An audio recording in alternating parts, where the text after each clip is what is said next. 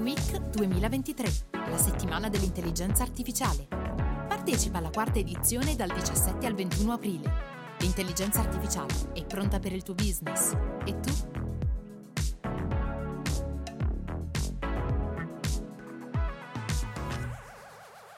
E rieccoci per un altro appuntamento di AI Week, intelligenza artificiale spiegata semplice. Sono Nicola Scapasso di Leica B Creative Company, partner dell'evento AI Week che si svolgerà dal 17 al 21 aprile a Rimini presso il Pala Congressi.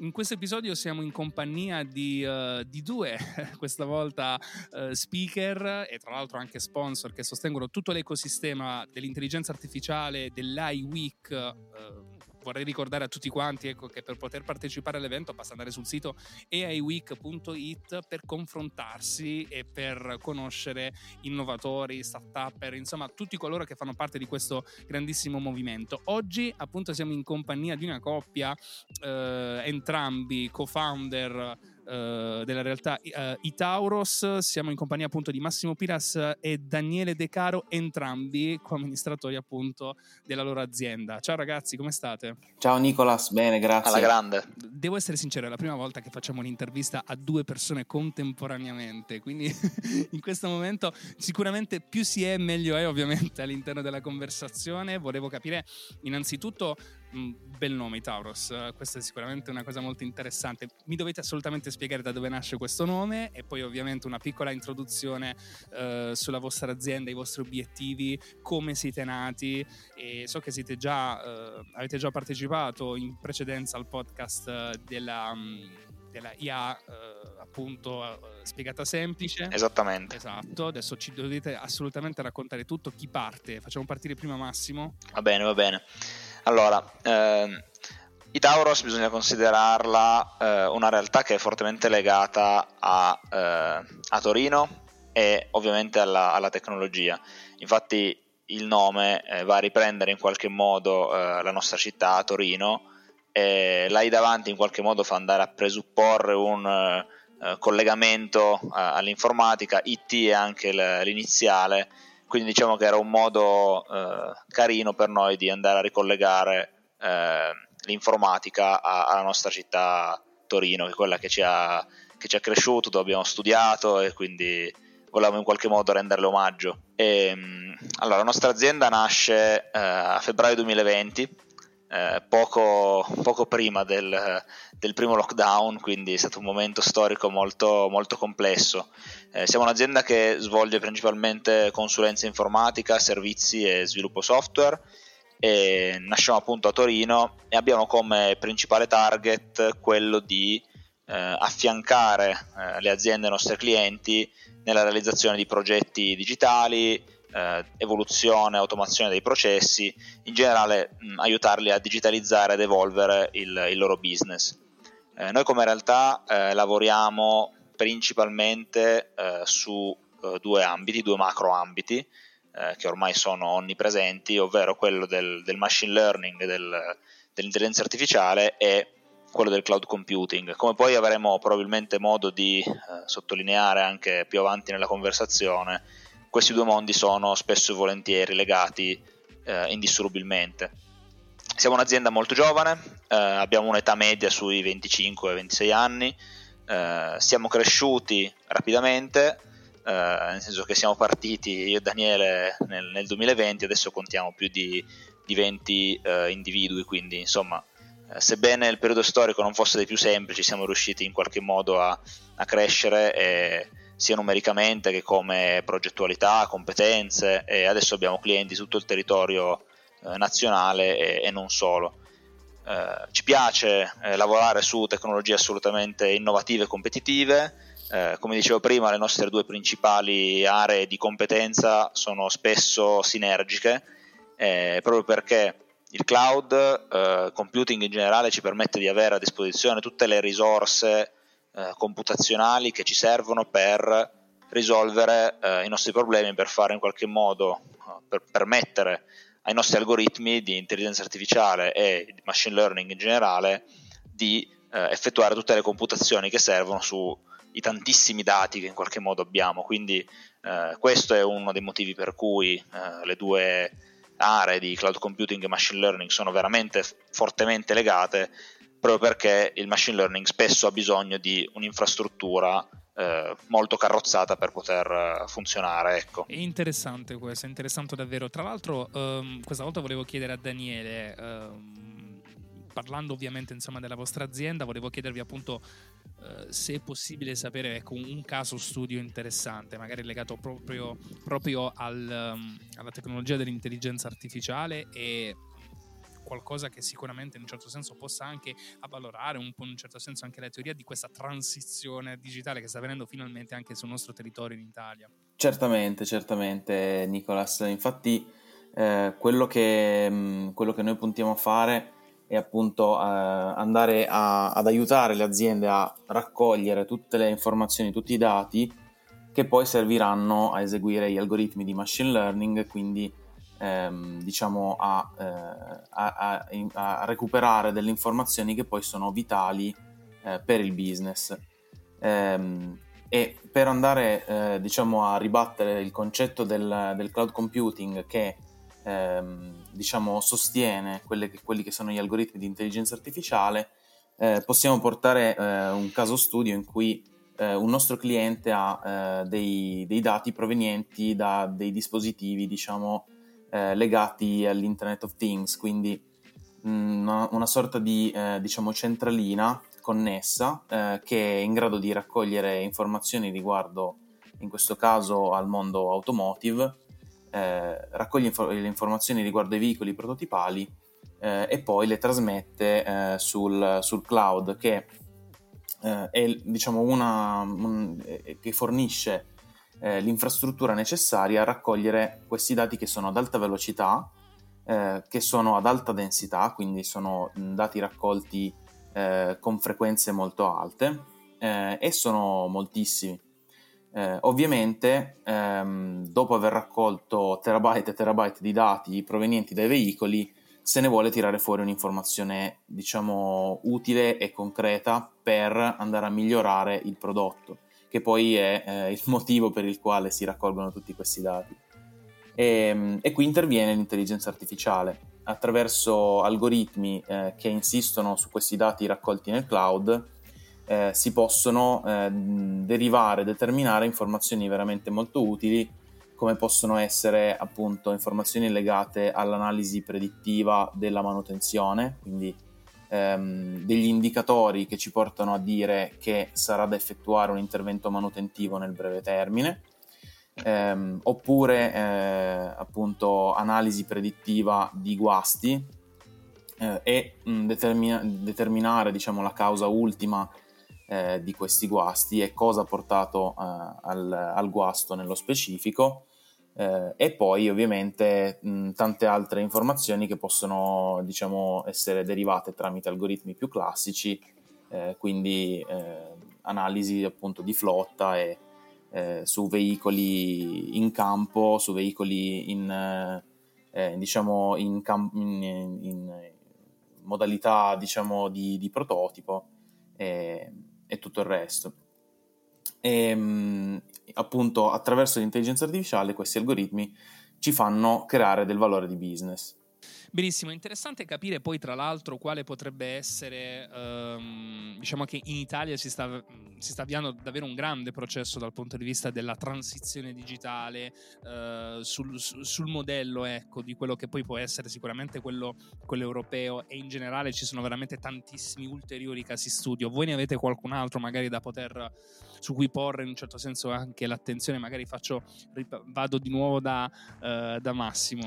Sì, beh, eh, ovviamente ci sono tantissimi eh, ambiti in cui l'intelligenza artificiale eh, può essere utilizzata per eh, migliorare il, il, business in tantissimi eh, settori.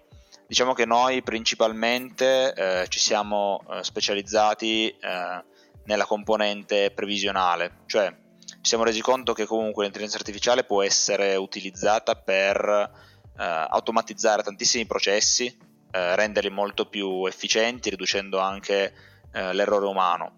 E in questo specifico caso l'analisi dati è un ambito di applicazione veramente veramente importante perché eh, con l'intelligenza artificiale è possibile studiare, analizzare tantissime quantità di dati eh, in modo eh, veloce, efficiente e soprattutto efficace, nel senso che ehm, questi modelli, questi algoritmi sono in grado di estrapolare dei pattern, di estrapolare delle informazioni eh, nascoste dentro le grandissime mole di dati che eh, l'uomo normalmente farebbe, farebbe fatica a, a trovare.